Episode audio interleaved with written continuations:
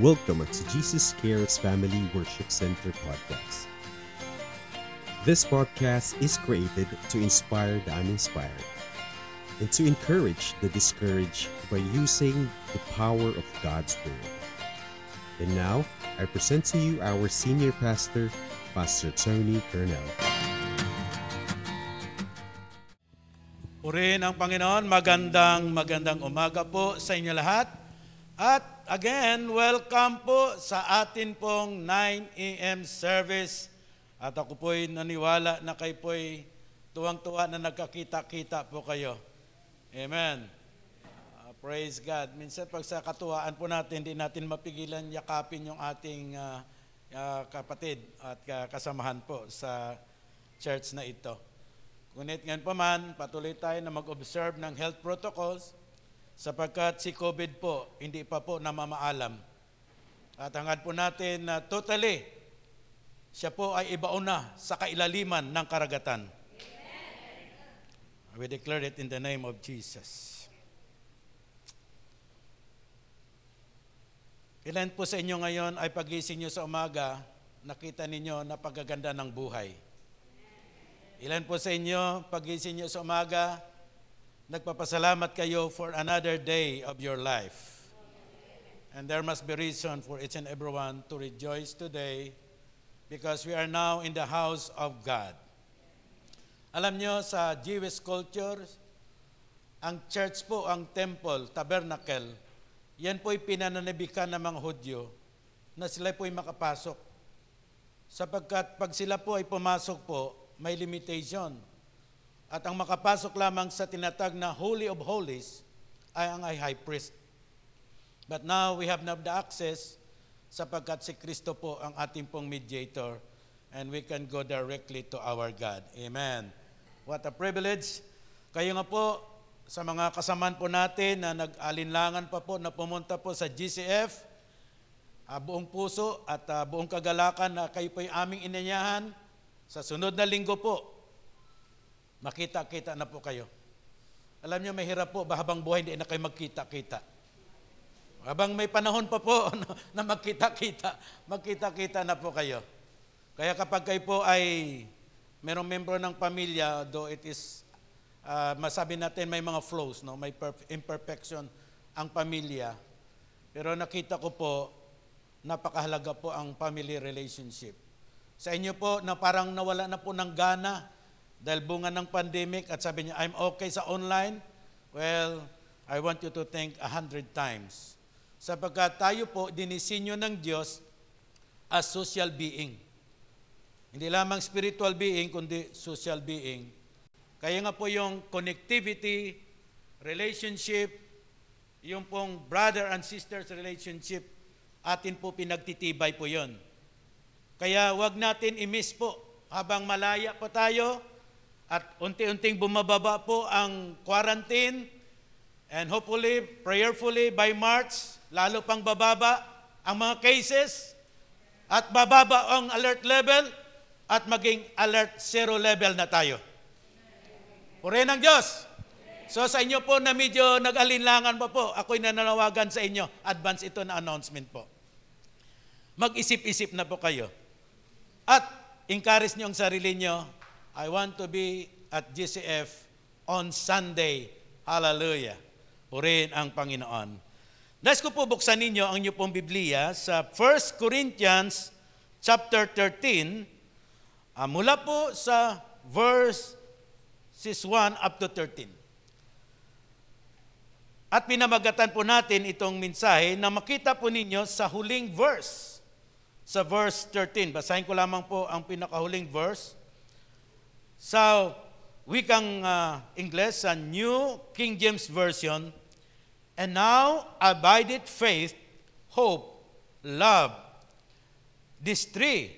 But the greatest of this is love. Nabanggit ni Paul, may pag-asa, may pananampalataya, ngunit ang pinakadakila ay ang pag-ibig. Kapag kayo po ay musically inclined, mahilig kayo sa musika, hindi ba napakasarap papakinggan ang mga love songs. Meron po mga love songs na wholesome. Na kapag ikaw ay pumipitik ang puso mo at marinig mo yon, na natatouch ka o nakakonek ka sa minsay po ng awitin. Sabi po ng isang manunulat, marami po daw mga awitin tungkol sa pag-ibig na naisulat at ito po ay nagbibigay po ng inspirasyon sa mga tao. Hindi lamang sa pamagitan ng awitin, kundi maging sa pagsulat, sa pamagitan ng tula o poem, na kung saan pinapahayag ang damdamin ng isang sumusulat, lalo kapag ang kanyang mensahe ay sa konteksto ng pag-ibig. Ngunit, may malungkot din po nangyayari sapagkat itong awiting ito, maari po makabuo ng damdamin o makapagpatibay, subalit ito po ay maari po na makakasira din. Sapagkat, kung ating pansinin po, anuman ang ating ginagawa, pinapakinggan, sinasabi, maaari po yan ay makapagpatibay sa isang tao o maaari po makakasira ng kanyang kalooban at siya po ay manghinaan po ng loob. Subalit ang salitang pag-ibig, ito po ay nagbibigay buhay, inspirasyon. At sabi nga po ng isang manunulat, alisin mo ang pag-ibig sa mundong ito at ang mundong ito parang isang sementeryo. Maging sa tahanan kapag ang pag-ibig ay nabaliwala. Meron po niyo sa isang bahay, hindi kayo nagkukwentuhan. Sa isang bahay, maliit ng kwarto niyo, halimbawa, yung space ninyo, pero hindi kayo nagkukwentuhan. Kung magkwentuhan man kayo, para bang question and answer lang po, Q&A lang. Pero hindi kayo nagbubulas ng inyong damdamin na may time kayo to listen and to talk. Kung saan ibulas mo, ipahayag mo ang iyong damdamin. Kaya pag ganun po ang environment ng inyong pong tahanan, may problema po. Kaya minsan, kahit maliit lamang na bilang ng pamilya o maliit na space ang inyong tinitiran, kunit kung walang communication, para bang nag-iisa ka sa bahay na yon. Sapagkat ikaw at ako, kapatid, ay nilalang po bilang isang tao na nais po makipag-connect o makipag-relate sa kapwa. Ang pag-ibig po, ito po ang binibigyan ng diin ni Apostol Pablo sapagkat ang Corinthian Church or Church at Corinth, sabi po, was seriously troubled church. Ito pong simbahang ito na hindi natin gayahin. But we can learn kung bakit po doon po nagkaroon po ng mabigat na daladalahin si Apostol Pablo sapagkat ang Corinthian Church ay napaka-well-off na church. Naroon po ang mga gifts. Nagpapahayag po lahat mga gifts. They focus also on wisdom, sophia, karunungan. So sila po ay, if you study carefully, maybe you can do it, pumunta kayo sa Google, Wikipedia, mapansin po ninyo na ang Corinthian Church ay hindi ordinary na lugar o hindi ordinary na church. Kung hindi ito po ay mga tao na binubuo sa isang church na may silang talento, kakayanan, hindi lamang po, ang emphasis nila ay Sophia, wisdom. Ang problema po dito ay, mapansin po ninyo, na itong church na ito, kahit na well-off, maganda po ang kalagayan ng mga tao, ang Corinthian Church, ang Corinth po, isa din po sa sentro ng komersyo noong unang panahon. So hindi po ordinary ang lugar na ito, hindi po siya mababang auri economically. Nang ang church na ito ay tinatag ni Paul, ay tinatag niya ito dahil po sinugo siya ng Diyos. Ngunit, sa dikalaunan po, nagkaroon ng mabigat na suliranin. Na maging si Apostol Pablo ay tinitira po ng mga tao doon. Tanda po natin, may mga heretics doon. May mga against the gospel of Christ. Sila po yung mga tinitwist nila ang doktrina. And more so, na si Apostol Pablo po, maging sa 2 Corinthians, ay binigyan po nila ng mabigat na problema. Inakusahan nila si Apostol Pablo, may mga tao, grupo ito ng mga tao, hindi naman lahat, na inukasahan nila si Apostol Pablo na kanya pong namalverse or winaldas niya yung mga offering na nililikom every weekend. So, si Apostol Pablo po, very apologetic, ginawa niya po ito ng paraan to make a defense para i-prove sa kanila na wala siyang ibang masamang intention kundi ang layunin niya patatagin ang church, palaguin ang mga manampalataya. Pangalawa po, na mapansin po ninyo, si Apostol Pablo po ay dinidenounce o hindi pinaniwalaan ang kanyang apostleship. Sapagkat sabi na, how you claim that you are an apostle? Because you were a former persecutor of the church. Ikaw ay dati mang-uusig ng church. Subalit si Apostol Pablo po, out of his conscience, with clean conscience, malinis ang kanyang budhi, malinis ang kanyang layunin, he made a defense. At ang defense na ito, actually mabigat sa kanya sapagkat marami din pong naniwala pero may mga accuser niya hindi naniwala po sa kanya. Kaya may mabigat na problema ang church na ito. At ang church na ito, na atin pong talakay ngayon ang Corinthian Church, ito po ay magtuturo sa atin na hindi natin i-copy-paste yung kanilang unang mga problema. Hindi natin gagayahin. But pangalawa po, we will learn some truths. Kung paano po natin ma-address anumang mga issues sa loob ng church o sa body of believers. Sapagkat ang church hindi man perfect, hindi po ganap ang simbahan. Lahat po tayo po ay nasa proseso ng Diyos. We are working in progress, ika nga. So kung tayo po'y may napapansin na mga hindi ka nais-nais, don't be offended. Can I amen to that? Don't be offended. Sapagkat lahat po tayo po, meron pong level ng maturity. Maring yung isang tao hindi ganun kalalim ang kanyang paglago kay Kristo. Ngunit siya'y nagpapatuloy. Ang mahalaga nagpapatuloy. Yung mga hindi ito nagpapatuloy, yan po ang problema. Pero nagpapatuloy, lumalago po yan.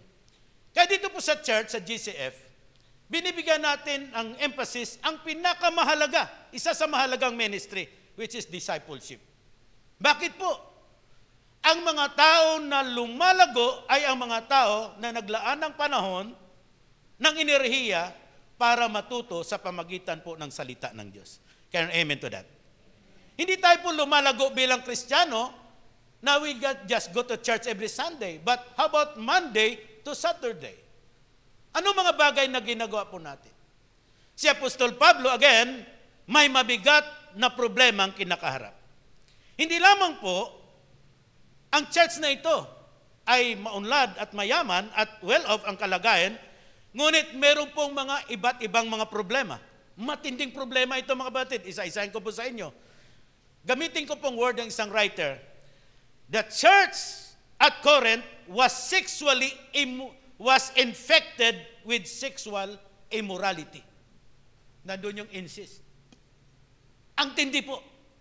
Kasi Paul ho, gumagalaiti ang kanyang kalooban. He was so direct sa kanyang pong mensahe po sa Corinthian Church. Hindi po siya nagpapaligoy-ligoy. Read the book. And you will see yung mga disappointment ni Paul at ang kanya pong bulas ng kanyang damdamin. Bakit sinabi niya, oh, itong church na ito, yes, well up ang church, filled with people of gifts and knowledge. And yet, there's a problem. This church has been infected, not with COVID-19, but with sexual immorality. They're like just the same with the world, with the worldly people. Pangalawa po na mapansin po ninyo, ito po, naroon yung partisanship, faction, division. Alam mo, sabi nga po, naulim na rin yun na ito paulit-ulit sa akin, nasabi nga ng isang theologian, yung pong division, nagsimulang yan sa opinion. May mga preferences sila. May paniniwala, may mga views. Eh, because tumaas po ang ere. Actually po, makita nyo mamaya yung pinaka-highlight po. Si Apostol Pablo po, nakita niya na may faction sa church. But these people claiming to be a spirit-filled church, a gifted church, and yet, naroon yung faction, division, partisanship. Nagsimula lang yan sa preferences, sa kanilang mga opinion. And because of their immature character or attitude, nag-spread ito. Kaya isang salita, itong punto ko, itong paniniwala ko, ang nangyari po, may naniwala, merong hindi, may nag-upos, meron pong sumusuporta, yan po ang background po. So nangyari po, yung mga preferences nila na it go against with each other, ang nangyari po, nag-spread ito sa body of Christ. Hindi po lahat po ay sold out sa isang view o sa isang opinion. At ang problema po doon, nagsisiraan sila. Yan, mga kapatid. So si Apostol Pablo, nakita niya ang bigat ng problemang ito. Thirdly, nakita po ninyo, fellow believers accuse each other and bring their case to the court, to ungodly court. Ang tindi po ng problema. Imagine po kung ganin po ang nangyayari sa isang church, na kung saan kapatid, filled with the Holy Ghost, so-called to be filled with the Holy Ghost, lifting up their hands to the Lord when they worship, and yet, they have conflict with each other, and they bring their case to the ungodly court. Ang tindi. Kaya sabi ni Paul, huwag niyo dalhin doon. Kasi dito pwede natin ayusin yan. Nakita ni Paul na hindi naman ito matured pa ang iba at hindi naman po perfect ang iba. Pero sabi niya, kung may problema kayo, dalhin nyo dito, hindi dalhin sa labas. Kasi po, you drag the church. Dinadrag ninyo ang church. Mga kapatid, nandiyan po nagmamahal sa Diyos. Dinadrag ninyo ang church.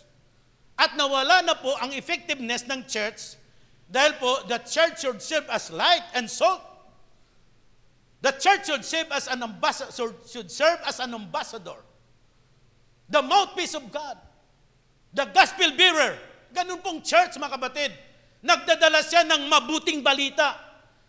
Eh kung sa labas nakita nila, ganito palang church. Ang bigat po. Ganito pong problema ni Pablo. Isa pa po na makita po ninyo. Tumataas ang ire ng lahat. Alam nyo kung ano po ang nanghilan po, bakit po sila talagang mayroon pong problema? It has something to do with character. Pag ang character bumagsak, tanap mo natin, lahat po yan, bagsak din. Kaya sabi ni Apostol Pablo, but the greatest of this is love. Tingnan po ninyo, love is the foundation of Christian service. When there is love, wala pong place yung pride.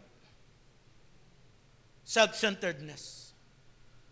We don't want to promote ourselves, but we promote Christ. Sapagkat ang pundasyon ng lahat ng paglilingkod sa Diyos ay ang pag-ibig. And the reason why we're here today and we became Christian because of God's love. Can you amen to that?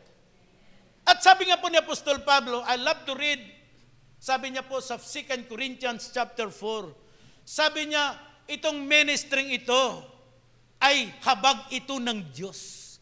Kaya sabi niya, if you continue reading chapter 4, sabi niya, kung meron man kaming ginagawa, hindi ito pang sarili o hindi ito pang sariling agenda or alam ng Diyos ang aming konsensya kung anong nilalaman ng aming pong puso.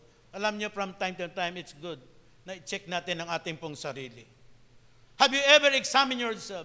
Have you ever asked God to reveal Himself to you? Tinanong niyo ba ang Diyos, Panginoon, ano kayang kalagayan ko? You know, sometimes it's easy to justify. But the best thing that we can do in our lonely place, in our lonely moments, or in our aloneness with God, atin po tingnan talaga po yung ating sarili. Kaya si Paul ho, ganun na lamang po ka-passionate sa kanya pong sulat po doon sa Corinthian Church dahil po gusto niyang i-address ang mabigat na problemang ito. Kaya nga po si Apostol Pablo like a surgeon diagnosed the problem and aim his effort straight up at the source. Alam niyo yung source ng problema? Yan po. Pride and lack of true love in the church. How many loves the Lord Jesus this morning? Ilan siya nagmamahal kay Lord sa umagang ito? How many of you loves GCF this morning? Hallelujah! Ito pong problema, dalawa. Pride. When pride comes in, alam niyo kung ano po yun? A person will promote himself. He will expect people and applause and praises. At ang kanya pong agenda, yun pong dapat umiral at mangibabaw po. When he said people, si Apostol Pablo, inalam niya ang problema. At ito po, nabanggit ko po kanina. At in-address niya ito.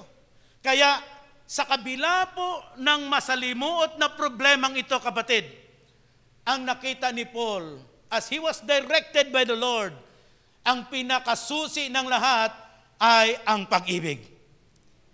Walang problema na hindi masolusyonan kung naroon ang pag-ibig. Sa pamilya, sa mag-asawa, sa parent and child relationship, sa isang community of believers. When there is love, pwede po maiayos po, kapatid. Nandiyan po ba nagmamahal sa Diyos? Kasi po, pag meron pong ere, alam niyo salitang ere, salitang kalye po yun, pag meron pong yabang, mahirap po i-correct ang isang tao. Hindi magpaturo yan. In fact, ang sabi nga ni Paul sa mga taga-Ephesians, sabi niya, huwag mong tingnan na mas mataas ka kaysa iba. Ngunit tingnan mo rin ang sarili mo. In fact, sabi niya po sa Galatians, sabi niya, kung mahina yung kapatid na yan, palakasin mo, pero ikaw mag-ingat din. Don't point your fingers to others. Huwag mong tingnan na ikaw ay mas mataas sapagkat we are all vulnerable. Maari po tayo sa ating pong panahon ng kahinaan, maari po tayong babagsak, kapatid. Kahit po ikaw ay napakagaling na sa paglingkod, you have a lot of experience in ministry. You learn a lot in this life. You learn a lot of books. Yet, ang totoo po, we are all vulnerable. Anytime, any moment, in our weak moments. At kapag hindi tayo on guard, babagsak po tayo. Kasi Paul, para sa isang doktor, isang surgeon na diniagnose niya ang problema. So kinintinan niya talaga. Inihimay-himay niya. At ang maganda kay Apostol Paul, hindi po siya bias. Hindi siya one-sided. Talagang, kumbaga sa salita natin, hinakot niyang lahat ng mga data, information, both sides, tinignan niya. Kaya maganda po pag may mga conflict, huwag ka maging one-sided. Pag may narinig ka, baka fake news niyan. Huwag mo agad paniniwalaan.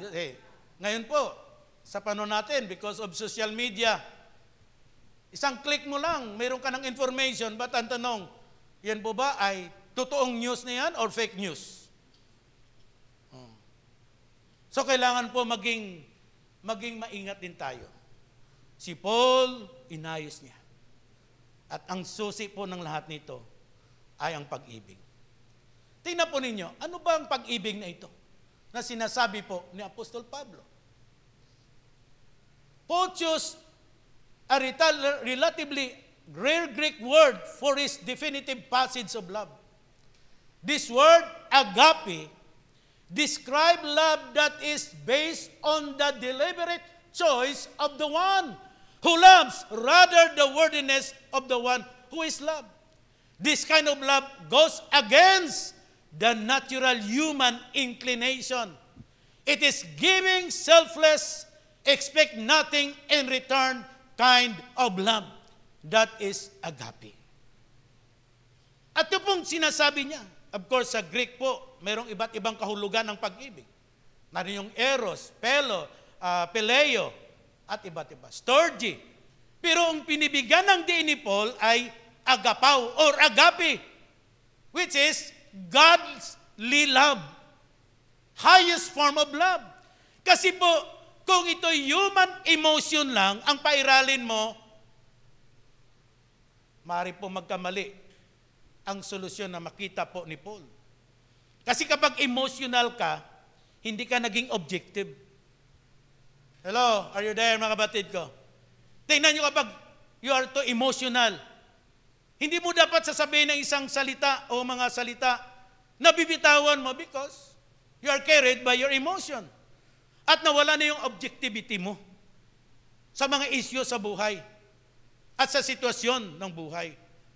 Kasi Paul, ang sabi niya, what we're gonna do is to use this agape as the source or the solution to the problem. At ito pong sabi ni Paul.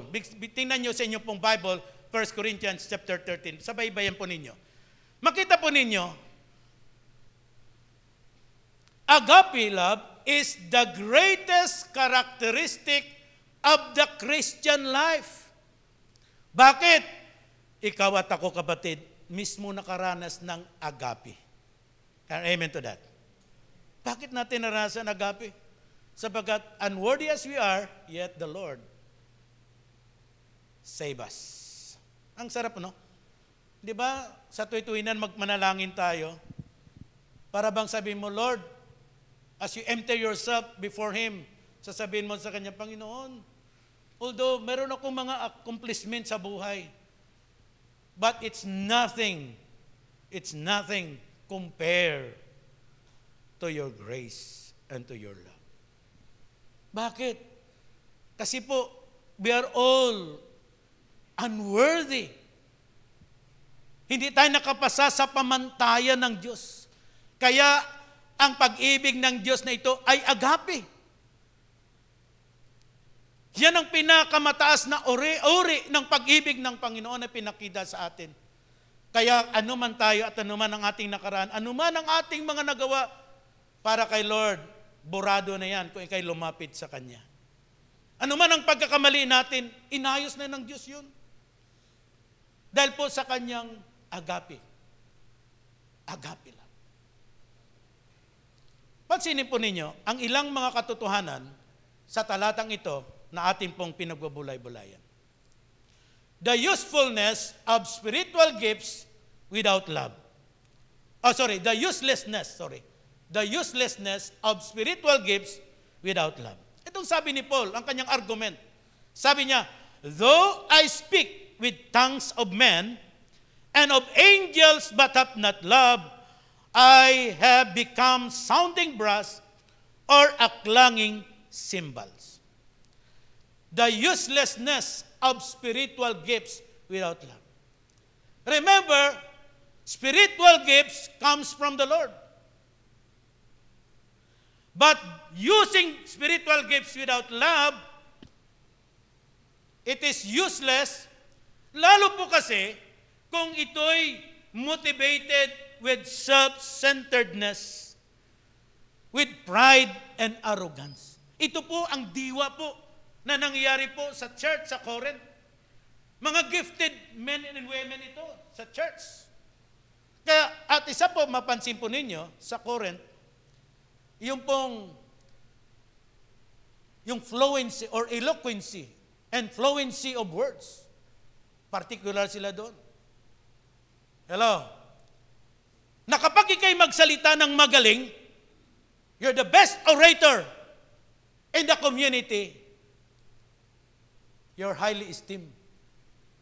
Pag ikay magaling magsalita nung panahon. Eh sa church po, maraming magagaling magsalita. Hello na dyan nagmamahal sa Diyos. Pansinin ninyo. Sabi ni Paul, though I speak with tongues of men and of angels but have not love, maybe I can persuade people. I could be the best speaker. I have the charismatic ability to speak. And yet, without love. Sabi ni Paul, ginamit niya pong image rin ito, become sounding brass or clanging cymbal. To make it simple, pag walang pag-ibig, ingay lang, walang dating ang sinasabi mo at ginagawa mo. Andiyan nagmamahal sa Diyos. Kumbaga, sa salitang Tagalog at sa kalyeng salita, daldal ka lang ng daldal, wala namang dating.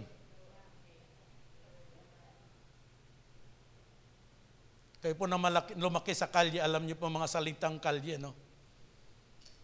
Walang dating. Kasi importante po rito, yung pag-ibig. Kaya nga pong pag-ibig na ito, sa ibang translation ay charity. Na ang pag-ibig na ito is not just a lip service, but you have to put it into action. Number 2, verse 2. And do I have gift of prophecy? Come on. You can speak with heavenly message. Meron kang prophetic ability, prophetic gift, and understanding all prophecy, and understand all mysteries and all knowledge. And do I have all faith so that I could remove mountains, but have not love, I am nothing. Wow. Ang tanong, dinidiscount ba or hindi po ina-appreciate ni Paul itong mga gifts na ito? No. Ang pinopoint out ni Paul, yes, maari po meron kang kaloob like the gift of prophecy. You have the prophetic words. Now, when you every time you speak, people could hear an heavenly message. Pero ang problema kasi, ang background nito, dahil sila po may mga prophetic gifts, instead na maging humble sila, they tend to be spiritual giant. Ang tingin nila sa kanila, sarili, spiritual giant sila. Hindi. Parang tingin nila, look at me, we are more spiritual than you. Yan ang pinakakuan doon. Sabi ni Paul, yes. We recognize giftings. In fact, sa 1 Corinthians chapter 12, 9 spiritual gifts ang binanggit po ni Paul. At isa po doon ay ang prophecy, one of the spiritual gifts. Hindi po dinideny po ni Paul yan. Pero sa kontekstong ito, ang sinasabi niya kung meron kang spiritual gifts, like prophetic gifts, but without love, then it's nothing. Because what is really important here, and every time you minister to people, every time you reach out people, it is must be motivated with love. Alam niyo, nakita po ninyo, tayong mga tao po, minsan pabago-bagong emosyon natin eh. Okay? Pabago-bagong emosyon natin. Pero kapag nataglay natin yung agape, we are not controlled anymore by our emotion. But we tend to be deliberate, intentional, and at the same time, we use objectivity. Bakit?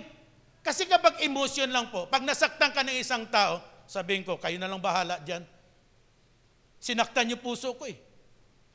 Pero kapag ikay may agape, yes, nasaktan ka. Si Jesus nga nasaktan eh.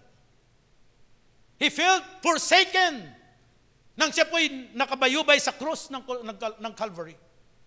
Si Paul, ang feeling niya, may mga times na siya po'y talagang down na down. But what is really important here, sa mga tao, sa mga pangalan na banggit ko, sila po ay may pag-ibig. At ang pag-ibig na ito ay hindi po peleo, hindi ito romantic love or eros love, hindi ito friendly love, but it's agape. Mga kapatid, sabi ni Paul, walang kabuluhan ito. We are not against gifts. In fact, church should be spirit-filled church. Amen. Amen na dyan po ba kayo? The church must be a spirit-filled church. And the church must practice gifts, spiritual gifts.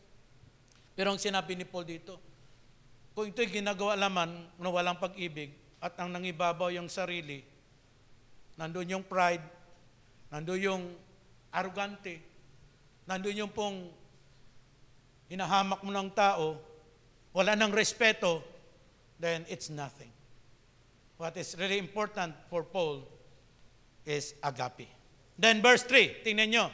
Though I bestow all my goods to feed the poor, and though I give my body to be burned, but have not love, it profits me nothing. Ano sinasabi niya? Yes, you have the goods. Then you share it. But without love, you can give without loving. Pwede ba tayo magbigay na walang pagmamahal? Pwede ba? Yes. Pwede tayo magbigay, pero hindi yan long-lasting. Napilitan ka lang magbigay. Parang puwersahan ba? Pag may contribution, nagbigay ka, napilitan ka lang, pero sa puso mo, hindi sana ako magbibigay. Napilitan lang ako eh. Hindi dapat ganon. Pag nagbigay ka, out of your heart, with your generosity, mga kapatid ko. Eh, anong sabi ni Paul? Sabi niya, when it comes to giving, sabi niya, you should not compel to give, but you give with love, because God loves a cheerful giver. Hello, nandiyan nagmamahal sa Diyos. God loves a cheerful giver. When you love to give, then it will come out naturally. Walang pirsahan yan.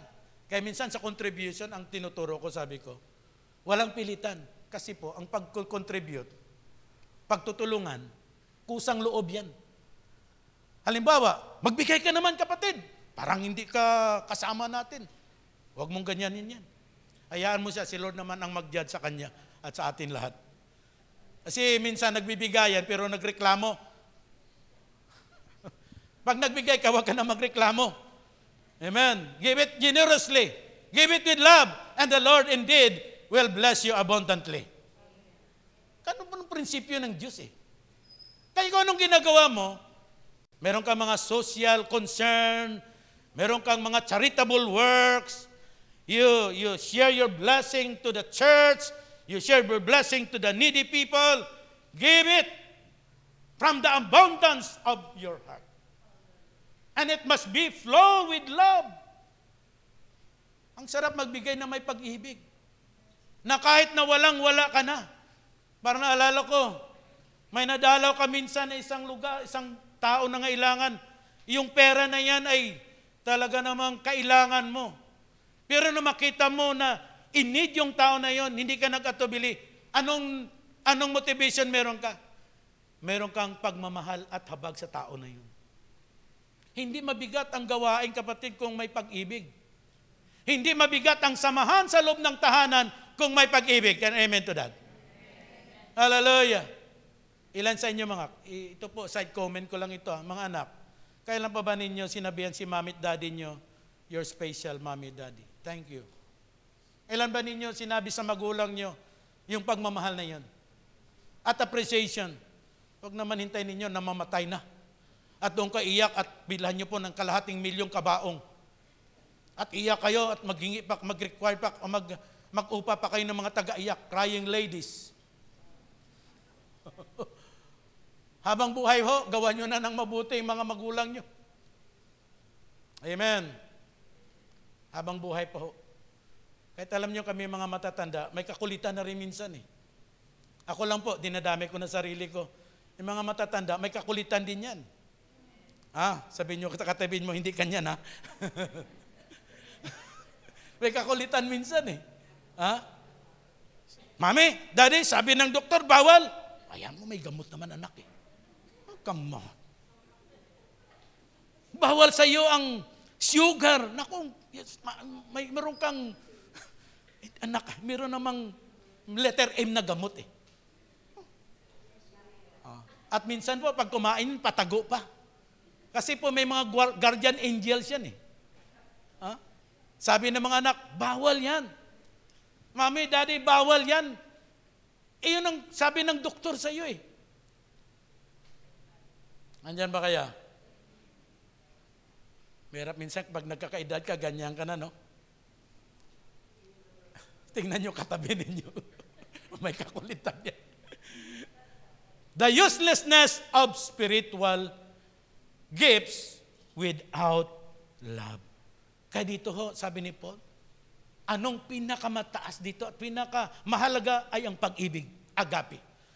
Pangalawa po, pansinin ninyo, the excellency of love. Ano pong ibig sabihin yan? Mataas na antas Sa wikang Tagalog, kahusayan sa Tagalog. Mapansin po ninyo, iniisa-isa ni Pablo yung karakteristik ng pag-ibig na taglay ng isang tao.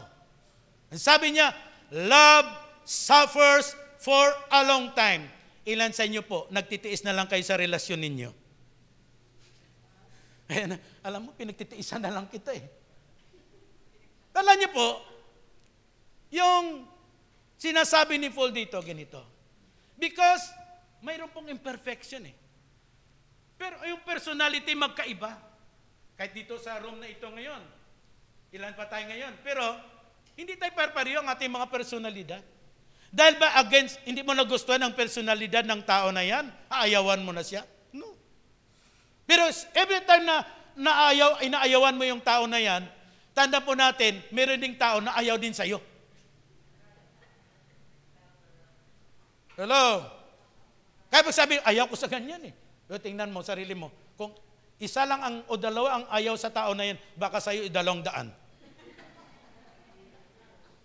Kasi mahilig tayo manuro-duro. Mas magaling ako sa kanya eh. Mas may karanasan ako sa kanya eh. Mas mataas ang dunong ko dyan eh. Ganun ang problema dyan. Pero sabi ni Paul, love suffers for a long time. Magtiisan tayo mga kapatid hanggang dumating si Kristo. Pansinin niyo, tanggapin niyo ang kahinaan ng isa. Palakasin mo siya kung siya nanghihina. Tanggapin mo ang kanyang personalidad. Mari nagko-contrast yung personality niyo, but he or she is not your enemy. Your enemy and my enemy is the devil. Kaya dito sa church, isa sa core values natin mga batid ko, kahit magkaiba ang atin pong personalidad, yung ating iba't ibang pananaw, pero tayo magkakaisa para kay Kristo. Amen. Andiyan ba nagmamahal sa Diyos? Kaya pag kayo mag-fellowship po, magtiisan na lang kayo. Bakit? Eh, pariyo tayo magtitiis, kapatid. Kasi ang ganito yan eh. Kung ayaw ko sa'yo, abay, ang tanong, mayroon din ayaw sa akin. You cannot please everybody. Si Paul sabi niya, love suffers for a long time. Yes, iba-ibang inyong mga opinions, iba-ibang mga perspective ninyo, may iba't iba kayong mga gifts, may mga problema kayo, may mga disgusto kayo sa bawat isa. Pero, tandaan po natin, tayo lahat ay nasa panahon pa ng paghubog at paghulma ng Diyos. Kaya kung ano man ang ating nakitang kapintasan, unawain natin yan, pagtiisan natin, sapagkat bawat isa sa atin magtiisan ho, hanggang dumating si Kristo. Bakit? Sapagkat wala pong exempted, tayo lahat ay nasa ilalim ng proseso ng Diyos. At hindi pa tapos ang Diyos. Kaya sabi ni Paul, love suffers for a long time. Love does not envy. Alam niyo kung bakit anong background ng envy nito? Aba, merong magagaling. Merong mga giftings. Full of knowledge. Kaya sabi ni Paul, ang sakit ng salita ni Paul. Sabi niya, kung basahin niyo ang unang kabanata ng 1 Corinthians at sumusunod, hindi siya against sa knowledge. Pero sabi niya, knowledge pop up. Kung nakapokus ka lang sa kaalaman, ngunit wala yung pag-ibig at walang espiritu ng Diyos na nagkukontrol sa buhay mo, ang mangyari po, magmataas ka dahil you acquired a lot of knowledge. Sabi ni Paul, gagamitin ng Diyos ang mga mamahina upang hiyain ang mga marunong sa mundong ito. Anong pinupoint out niya? Kasi kung karunungan sa mundong itong pag-uusap, eh walang question po. Lahat marurunong. Pero how about sa spiritual knowledge? Alam ba lahat ng tao ang salita ng Diyos? Sila ba'y naliwanagan ng katotohanan? Kaya yung mga tao po, na hindi mo kanais-nais ang kanilang mga background, hindi mo nagustuhan ang kanilang background, but one day, nakakatagpo nila ang Panginoon. Sila yung gagamitin ni Lord to turn the world upside down for Jesus. Tingnan yung mga tao po, na talagang ang background nila, hostile. Talagang hindi mo magustuhan ang background nila. Pero one day, they met Jesus and they surrendered their lives to the Lord. Yung mga taong ginamit po ng Panginoon. Kaya maganda po kapatid, yung talagang genuine ang encounter mo sa Diyos. Pag genuine encounter mo sa Diyos, you'll bring an impact to the community because of your life testimony, kung paano ka binago ng Panginoon. At itong envy na ito, alam nyo, dahil nga po, hindi patas nung panahon. Meron din mga discrimination nung panahon. Parang feeling na isa, favored. Isa naman, parang hindi siya napapansin. Pumasok yung envy. Sila may mga giftings, full of knowledge. Ito naman ay parang napakahina. Kaya doon, sabi niya, are you for Apollos? Are you for Sipas? Sa Apollos, napaka-eloquent speaker yan. Kaya sabi ni Paul, hindi ako nagdadala sa inyo ng minsay na may with eloquency, but I have come to you with the power of the Holy Ghost. Kasi po, ang sabi ni Paul, kung eloquency lang, talo ako ni Apollos. Kasi magaling si Apollos. Pero ang aking pagdala sa inyo ng minsay, hindi sa aking galing, kundi sa kapangyarihan ng banal na Espiritu. Yan ang kapatid, ang pinakamahalaga. Hallelujah! Well, we're not against knowledge and wisdom. Dapat maibalance natin yan. Pero pinapunto ni Apostol Pablo rito, ang tunay na pag-ibig, hindi na insecure, hindi siya nagkaroon ng inggit. Kung anong meron ka, pasalamatan mong Diyos. Tanda po ninyo, sa church na ito, tayo lahat ay tinawag ng Panginoon. Pero may kanya-kanya tayong mga giftings. Merong tinawag magpastor, merong tinawag maging leader. Merong tinawag po sa iba't ibang ministry. Kaya nga po, kung alam mo ang calling mo, at alam mo ang ministry mo na pinagkatiwala sa inyo, Lord, at alam mo ang giftings mo, kahit ano man ang mangyari, magkalabo-labo man ang mundo, kahit magkaroon man namang confusion, but for sure, in your heart, alam-alam mo ang sarili mo, at alam mo ang calling mo sa Diyos, at ang function mo sa church, you will never, never be insecure. Naniwala ba kayo kapatid? Ito pinapasalamatan ko. Dito sa GCF, pinagsama-sama ito ni Lord. At yung mga dunong, talino, karanasan, kaloob, natin pong taglay, ng tayo tinipo ng Diyos sa church nito, i-consolidate natin for the glory of God. Amen? Atin po, i-appreciate ang bawat isa. Can I amen to that? Pasalamatan mong katabi mo, nakita mo na siya ngayon. Amen? Yung dati mong katabi mo, dati mong katabi bago ng pandemic, hindi mo na nakita. Tanongin mo, dati magkatabi kami nag-upo, nagkukwentuhan kami dyan. Every time ako umakyat po sa rooftop, may mga moments na nag-isa ako, may mga recollection ako sa ilan nating kapatid na nawala na. At may mga times na, to be honest, parang napapatluha ako. Na-recollect ko yung may recollection ako. Kaya pasalamatan mo yung katabi mo ngayon.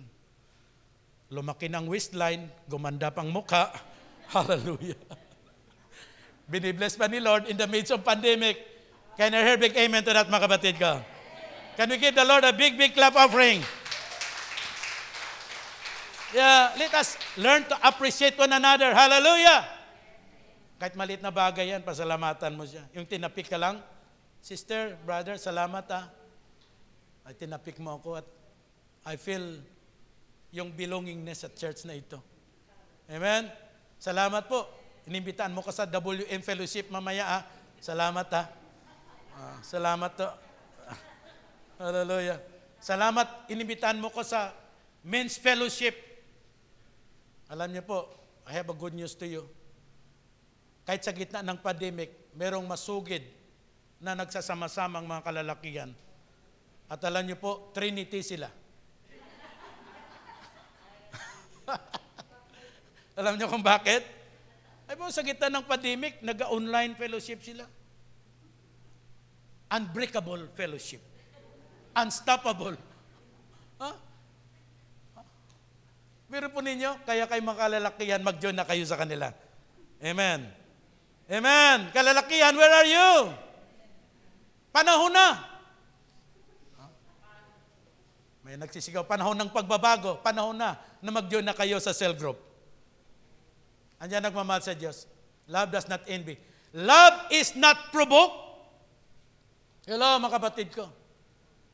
Normally po, madali tayong maging mainit ang ulo sa mga sitwasyon. Kasi nga po, kapag meron pong division, partisanship, meron pong lamat ang relasyon, people could be easily provoked. Malit na bagay lang yan. Pinapalaki. Oh, careful mga kapatid ko ha. Yung isang kwento, kapag nailipat na yan, may dagdag bawas na. At kung paano mo tinanggap yung balita na yan, nasa iyo yan. It's either you react or you say, never mind. It does not affect to me. It does not affect my emotion. Never mind. Pero kapag ikaw ho, very sensitive, dahil meron pong lamat ang relasyon, madali kang mag-retaliate, ma-irritate ka. Na to the point na gusto mong puntahan yung tao na yan at sabihin, ano bang sinabi mo? Kaya si Paul, sabi niya, may problema na nga kayo eh. Mahidwaan na nga kayo eh. Pero para maayos yun, yung mga salita na hindi na po mag-trigger ng inyong misunderstanding, hayaan nyo mamagitan ang pag-ibig. Amen? Kasi kapag may pag-ibig, we zipper our mouth.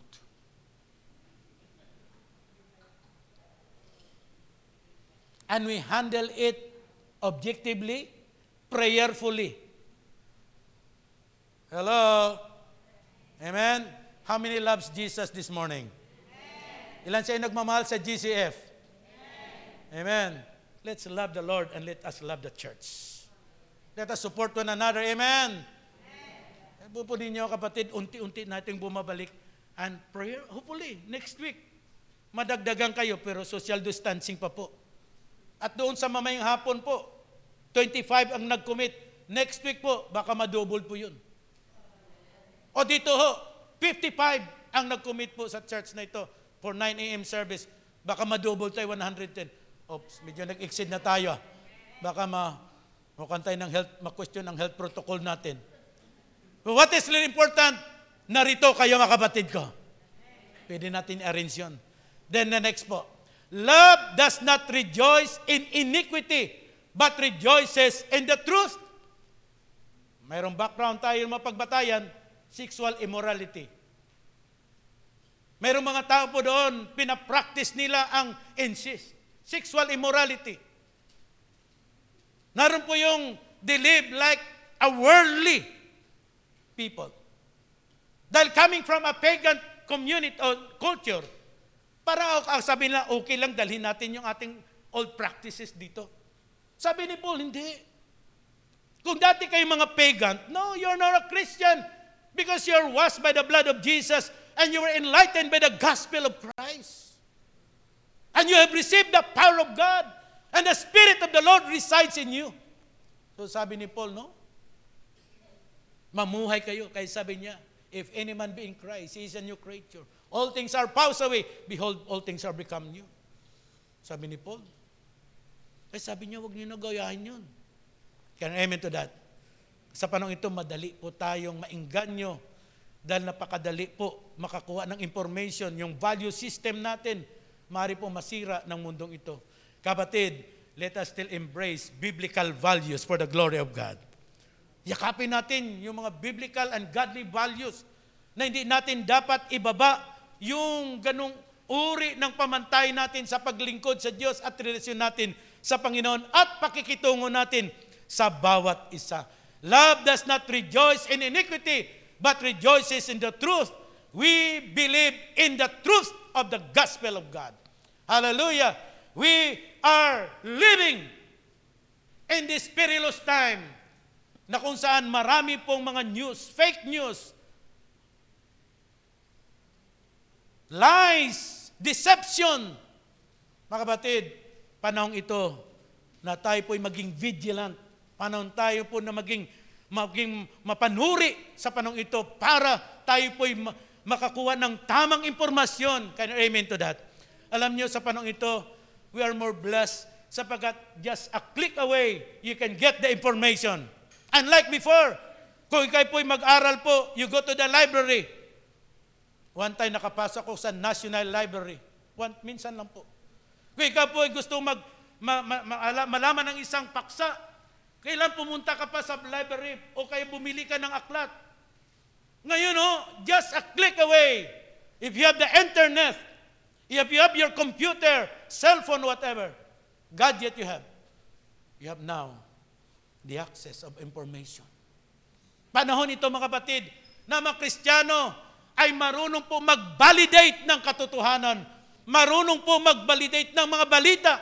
Dapat nila alamin, suriin. Kapatid, maging mapanuri ka. Do your own research. Para hindi ka madaya o malinlang ng mga sabi-sabi ng tao. Kanyan pa ba nagmamahal sa Diyos? Love does not rejoice in iniquity, but rejoices in the truth. Ang mali, huwag natin yakapin. Ang kasalanan, hindi natin itolerate. Manindigan tayo sa katotohanan sapagkat si Jesus ay katotohanan at ang salita niya ay katotohanan. Love endures all things. Hallelujah. Love endures all things. Alam nyo, sa anumang relasyon, kasi may mga dynamics tayo eh. Dahil iba-ibang atin pong attitude, ang ating ugali, pati nga po yung mga accent natin sa pagsasalita magkaiba eh. Kami yung mga Bisaya, napagkamalan kami, napagtatawanan kami. Dahil minsan yung F, P ang aming pronunciation. Hello? Minsan ang aming, kahit na Tagalog, pero maragsak. Kahit nasikapin mo na maging malumanay ka, pero minsan ganun eh, lumalabas talaga. Sabi sa akin ng nakatabi ko one time doon sa mall, before pandemic pa naman ito eh, sabi niya, "Sir, Bisaya ka ba?" "Opo." "Bakit? Unsa ka man doy?" "Ay, Cebu man ko." "Ah, Cebu ka? Oh, lamig idoy. Lamig idoy mga inasal dito." Nagsalita kami, Bisaya na. Eh ako po ay kulang din ako sa yung Cebuano na dialect. Eh nagkapagkamalan minsan ang aking salita, Hiligaynon. Okay. Nadalaw ako minsan sa isang district, sa Northern District Council. Ang kwan doon ay Ilocano. May nasalita siya na biglang mabilis. Sabi ko, "DS, ano yung sinabi mo nga?" "Ah, ganun lang kanyang pronounce eh." May kanya-kanya tayong accent eh. Kanya-kanya tayong pananalita. Sabi naman nila, may kanya-kanya din pong reputation ng bawat region. Oh? Alam niyo, pinakamasinop sa pera? Kayo na lang makalam yan. Sino naman ang walda sa pera? Sino naman super yabang? Alam niyo na yun. So may kanya-kanyang reputation ng bawat region. Pero maganda kapatid, saan man tayo nanggaling, pinagsama tayo ni Lord. Kaya ano po, maging matyaga, magpatuloy, maging matiisin, tanggapin anuman ang kahinaan ng kapatid. Ang mahalaga po rito kay Pablo, ang pag-ibig, agape. Amen. Tingnan niyo po mamaya, tanggalin niyo po mga face mask ninyo, makita may mga pagbabago dyan. Totoo po yan. Parang nagbago ka na. Iba dyan, bumabata. Iba dyan, maging super bata. Iba naman, super matanda. Sorry po. Hallelujah. The excellency of love. Kapatid, magwawakas na po ako sa huling puntos po. Pero yung sinasabi ni Paul, ito sa point number 3, the perpetuality of love. Yung pong, ibig sabihin po yan ay, ito po ay everlasting. Walang patid, walang tigil, wala pong ubang panahon na ito'y maputol, kundi ito'y permanent. Kaya sabi niya, but the greatest of this is love. Prophecy will cease. Tongues will cease. Yes. Knowledge will cease. Lahat pong ito, kapatid, while we are here on earth, as a church, kailangan po natin ang prophetic message. Si Paul in-emphasize niya that you have to speak in other tongues. Knowledge is essential. Kailangan din natin na magkaroon tayo ng kaunawaan at kaalaman, lalo sa salita ng Diyos at sa mga bagay-bagay sa mga panahong ito. Pero sabi niya, darating ang panahon na ito po ay mawala. Anong sunod? Unlike other gifts, love is complete.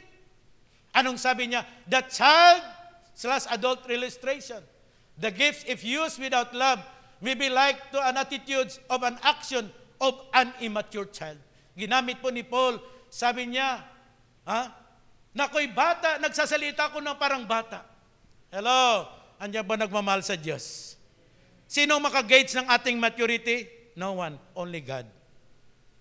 Mari may mga kriteria tayo about maturity or spiritual maturity. Pero kapatid, ang Diyos lang talaga nakalam kung anong lalim, ganong ating pong lawak sa kalaman at kaunawaan sa salita ng Diyos. Pero sabi ni Paul, na ikay bata, nang siya'y bata pa, nagsasalita siya ram bata. Pero pag ikaw ay tumatagal na lumalago ka kay Kristo, ay kumikilos ka na isang matured na tao. Kaya bilang Kristiyano, habang nagmamatured ka, hindi ka na umakto na meron kang childish actuation. Hindi pa naman nagbabata-bata ka pa sa ugali. Alam niyo, minsan tayo mga nagkakaedad. Sorry po kasama na po ako diyan. Bantayan niyo po na minsan may mga salita ay inuulit-ulit natin. Sabihin mo sa katabi mo, ganyan ka na ba? May mga, yung tatay ko, dinala ko one time. Pinapakita sa akin yung picture niya nang siya ay naging presidente ng student council sa ng high school. Black and white yun. Nakapost yan sa wall. Usap kami. Alam mo na yun. Wala akong pera noon. Hirap na hirap ako. Pero napili ako na maging student council president. O di, kwentuhan na. Lumipas, umalis ako. Pag upo ko ulit, alam mo na yun, ganyan ako na. Bantayin niyo pong sarili niyo, baka pa ulit-ulit na kayo . Pero ang isang malago, matured na Kristiyano, hallelujah! Ano pong nakikita? Lumalago siya sa pag-ibig. At lumalago rin siya kung paano i-handle ang mga isyu sa buhay. At sa diwa po ng problema na kinakarap ni Apostol Pablo, ang sabi niya, ang solusyon lang talaga ay pag-ibig. Agape. Nawa tulungan tayo ng Panginoon, mga kapatid. Alam ko, it's not easy. Sabi nga po, madali po daw mahalin ang isang tao na kaibig-ibig. Pero mahirap mahalin ang tao na sa unang tingin mo lamang, ayaw mo na sa kanya. Patingiti niya, ayaw mo na. You see, kasi tayo po, may mga times na we are so selective. At kung hindi tayo maging mapagbantay, indirectly, may mga treatment tayo sa tao na hindi Christian ang paraan. That's why as I end this message, let us just always contemplate and let the love of God flows in our heart. Amen to that? Bilang isang community of believers, we belong to GCF, hallelujah! Pagyamanin natin ang pag-ibig ng Diyos sa ating samahang ito. At sabihin ko po sa inyo, sabi nga po, love conquers all. When there is love, it bends broken relationship. What love can do? Love feels no burden, thinks nothing of trouble, attempt what is above its strength, plead no excuse for impossibility. Love motivates us to serve without murmuring. Love leads us to serve unselfishly. Hiniram ko ito sa isang manunulat.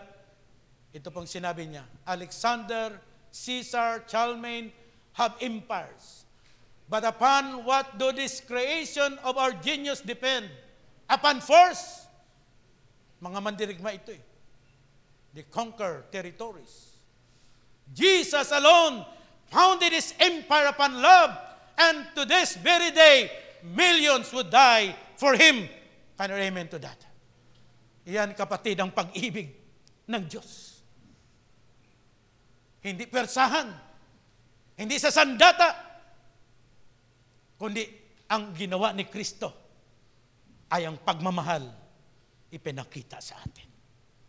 Kaya marami po na nabago ang buhay at marami pong sumunod sa Kanya hanggang ngayon. Because He used not force. He did not use arms or anumang sandata, kundi ginamit niya ang pag-ibig. Good day, brothers and sisters. Jesus Cares Family Worship Center is excited to invite you to our online ministries. If you still have questions about God and your Christian life, or how to apply what you have learned from the Bible, watch Life Connect online every Tuesday night at 7 p.m. on Facebook Live. And if you want to intercede, or you want to pray for someone, please join us on our online prayer meeting every Wednesday at 7:30 p.m. Together, let us shout for joy and sing praises for God and feel His presence. Come and join us on our online Sunday worship celebration. GCF is all over the web. You can watch us on Facebook and on YouTube. You can also catch us on Instagram, and now you can also hear us on Spotify. So, what are you waiting for? Follow us on our channels and on our page. Hit that like and subscribe button now.